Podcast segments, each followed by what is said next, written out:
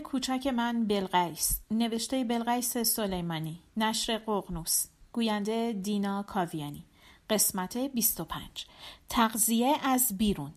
منتشر شده در سینما و ادبیات شماره 52 وقتی رمان سکسالی منتشر شد برخی از منتقدان گفتند قلندر درون ندارد حافظه و خاطره ندارد. درست می‌گفتند. شخصیت اصلی این رمان خالی است. مثل یک مشک خالی است. او خالی است چون با بیرون قطع رابطه کرده چون جهانش محدود شده. درون نمی‌تواند از خود تغذیه کند. درون برای فربه شدن گسترده شدن و زنده بودن باید مرتبط با دنیای خارج از خودش باشد. قلندر خالی است و به مرور خالی تر هم می شود در آغاز گذشتش را به یاد می آورد اما کم کم حواسش از کار می افتد و جهانش کوچک و کوچکتر می شود. به عبارتی من باور دارم آدمی فقط در این جهان و با این جهان است که هویت مییابد و کسی می شود. در انزوا او کسی نیست. هیچ است.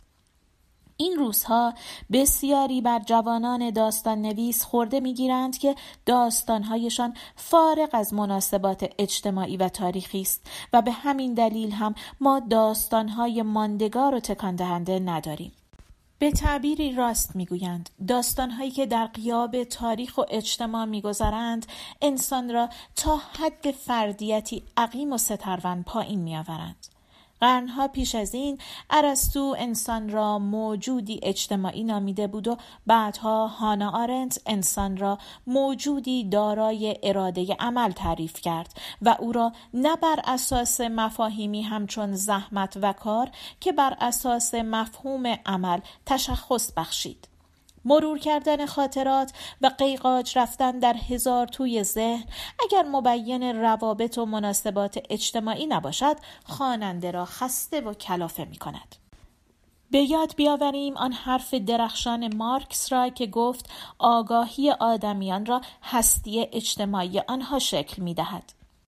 بسیاری از نویسندگان ایران در گذشته تحت تاثیر جریانهای فکری چپ ادبیاتی خلق کردهاند که جامعه ایران را یا دست کم بخشها، قشرها و طبقاتی از جامعه ایران جدید را در آن باز تولید کردند. در آن دوره این قشرها را ما می شناختیم و چهره خود را در میان آنها تشخیص می دادیم.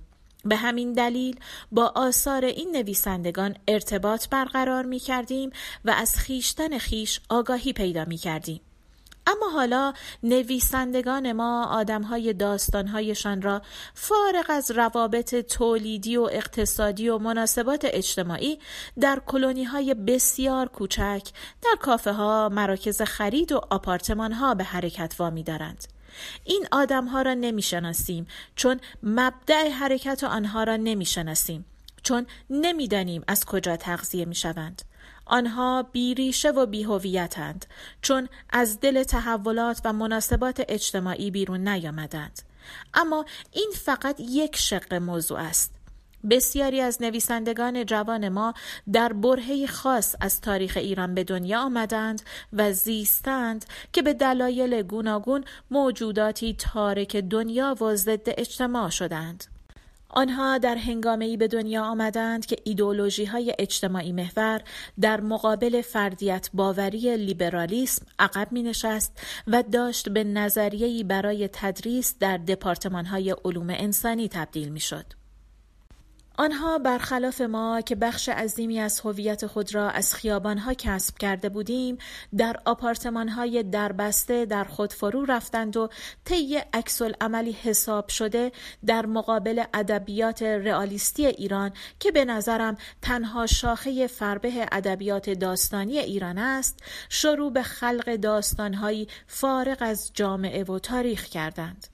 البته به یاد داشته باشیم که آنها هم به نوعی احوال آدمیان روزگار خودشان را در آثارشان باستاب می دهند. آدم هایی که از پس تحولات ایران معاصر سر به جیب تفکر فرو بردند و از عمل و خیابان و اجتماع دلزده شدند. حقیقت را بخواهید من با ادبیات رئالیستی ایران بزرگ شدم و این ادبیات جهان ادبی مرا شکل داده. خاطرم است وقتی در اوایل دهه شست کلیدر دولت آبادی را خواندم به تقلید از این اثر رومانی قطور نوشتم که در همان سالها گم و گور شد. رمان توصیفی از وضعیت اجتماعی قوم و قبیله خودم بود که بیشباهت به رویدادهای کلیدر نبود. می‌خواهم بگویم همان مناسباتی که در کلیدر آدمها را به حرکت وامی داشت در دنیای واقعی قوم و خیشهای ما را وادار به عمل می‌کرد. به عبارتی مناسبات تعیین کننده خواسته ها و آرزوهای ما هستند و این را من بیش از هر جایی و هر چیزی در ادبیات رئالیستی یافتم. همانطور که بارها شنیده ایم و خانده ایم بسیاری از نظریه های علوم انسانی قبل از آنکه در آثار بزرگان فکر و اندیشه بیان شوند در رمانها و داستانها به روشنترین وجه روایت می شوند. فلمسل عقده اودیپرا چون که از نامش برمیآید قبل از آنکه فروید کشف و صورتبندی کند در نمایشنامه اودیپ شهریار سوفوک آمده و چه کسی بهتر از بالزاک نقش مناسبات مبتنی بر پول را در جامعه برجوازی توضیح داده و نقصهای این شیوه زیست را برملا کرده. و همینجا باید گفت در واقع مناسبات نویسنده را وادار به نوشتن می کند به عبارتی روایت ها و کلمات در گروه های اجتماعی در کوچه ها ریختند و ما را فرا می تا آنها را بنویسیم. به این معنا همانطور که بسیاری از منتقدان مارکسیست گفتند نویسنده در واقع صدای گروه اجتماعی است که به آن تعلق خاطر دارد و به همین دلیل هم بعضی می‌گویند که نویسنده نیست که می نویسد این گروه اجتماعی است که خود را در اثر هر شخص باز تولید می کند بعضی از این هم فراتر می روند و بر این باورند که ساختارها، شکلها و ژانرها هم محصول گروه اجتماعی هند. رمان محصول دوران بورژوازی است که در آن فرد از خانه بیرون می آید به جستجوی جهان می رود و خطرها می کند. اولین همه این آدم های داستانی هم شد بود که مناسبات جامعه فئودالی را به سخره گرفت و درب جهانی دیگر گشود. سرسختی از ویژگی های قهرمان دوران برجوازی است که خود مرحله ای از نظام سرمایهداری است. برای همین کم کم که کارتل ها و تراست ها عرصه را بر فرد تنگ می کنند فرد هم عقب نشینی می کند. حتی در ای که مصرف انگاره اصلی جهان داری انگاشته می شود اشیا جای آدمها را در داستانها می گیرند. با این توضیحات باید اضافه کنیم ما انسان آزاد یا انسان طبیعی نداریم انسان موجودی اجتماعی است که در دل مناسبات آن شکل می گیرد و هنگامی که دست به خلق اثر هنری می‌زند همان مناسبات را به شکلی خلاقانه در آثار خود باستاب می دهد. به تعبیر لوکاچ هنرمند عکاس نیست که این مناسبات را آینوار در آثارش باستولید کند. او نقاش است. سکوی پرشش واقعیات و مناسبات اجتماعی است.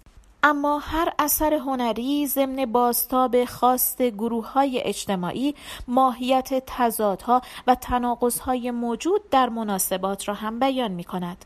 برای همین هم بسیاری بر این باورند که اگر می خواهید انسانی روس یا ایرانی را بشناسید به هنر آنها و بیش از همه هنرها به ادبیات آنها رجوع کنید. روزگاری ویرجینیا ولف گفته بود از این کسافت همین یک نسخه کفایت می کند.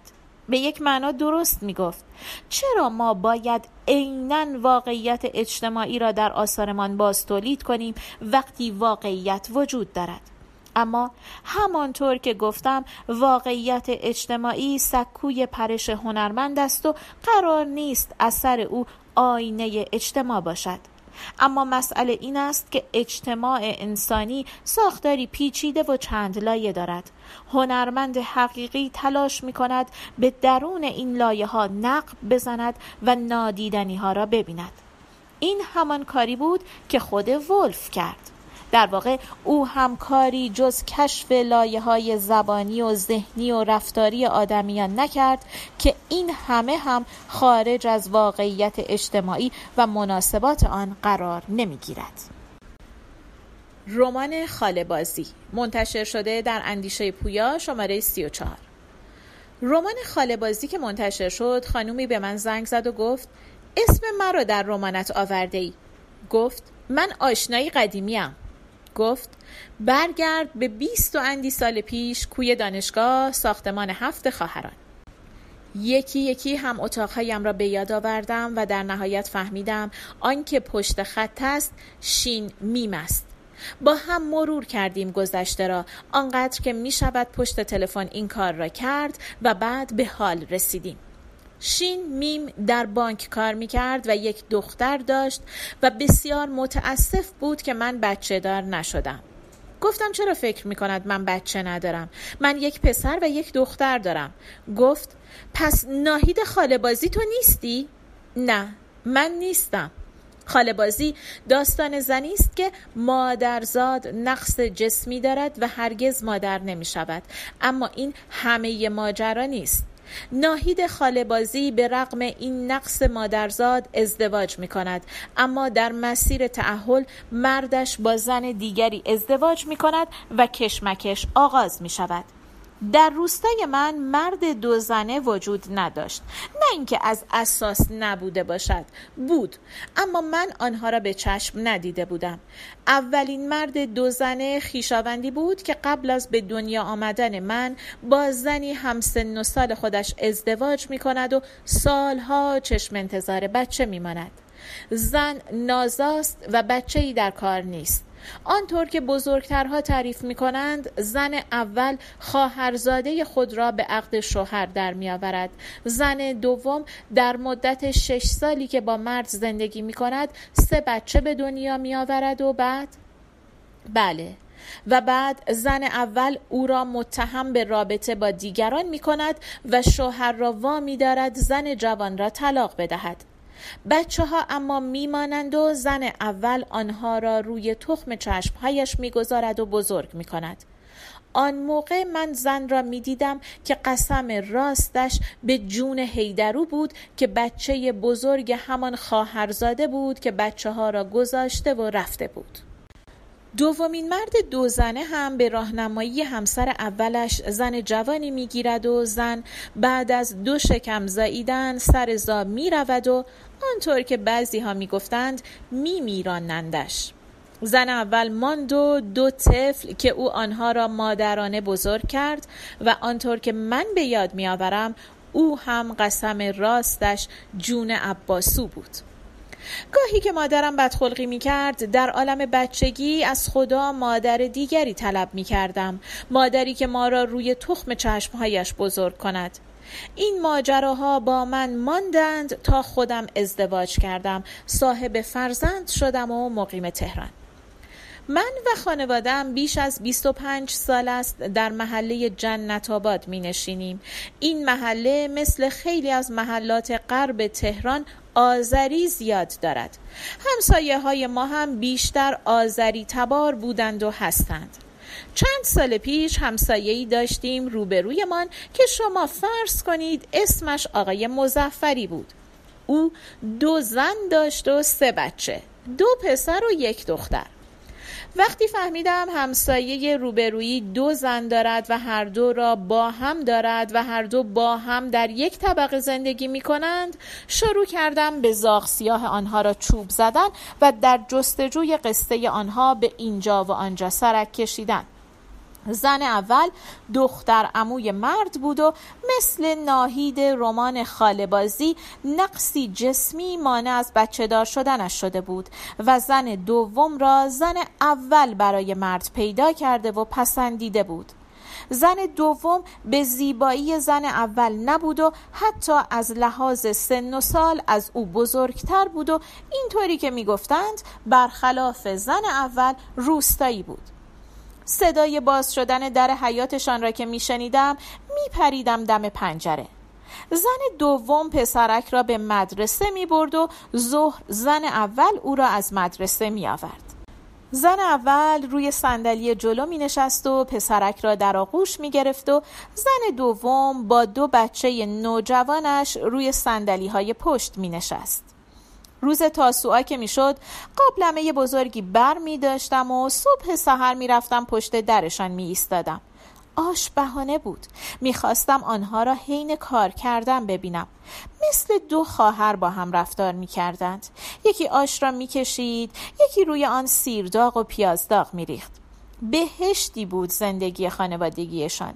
کوچکترین مشکلی با هم نداشتند.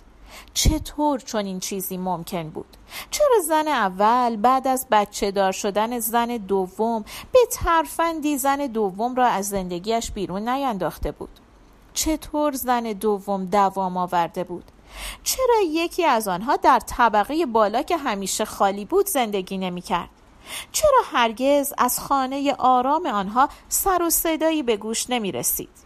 راستی اگر من بودم چه می کردم؟ می ماندم؟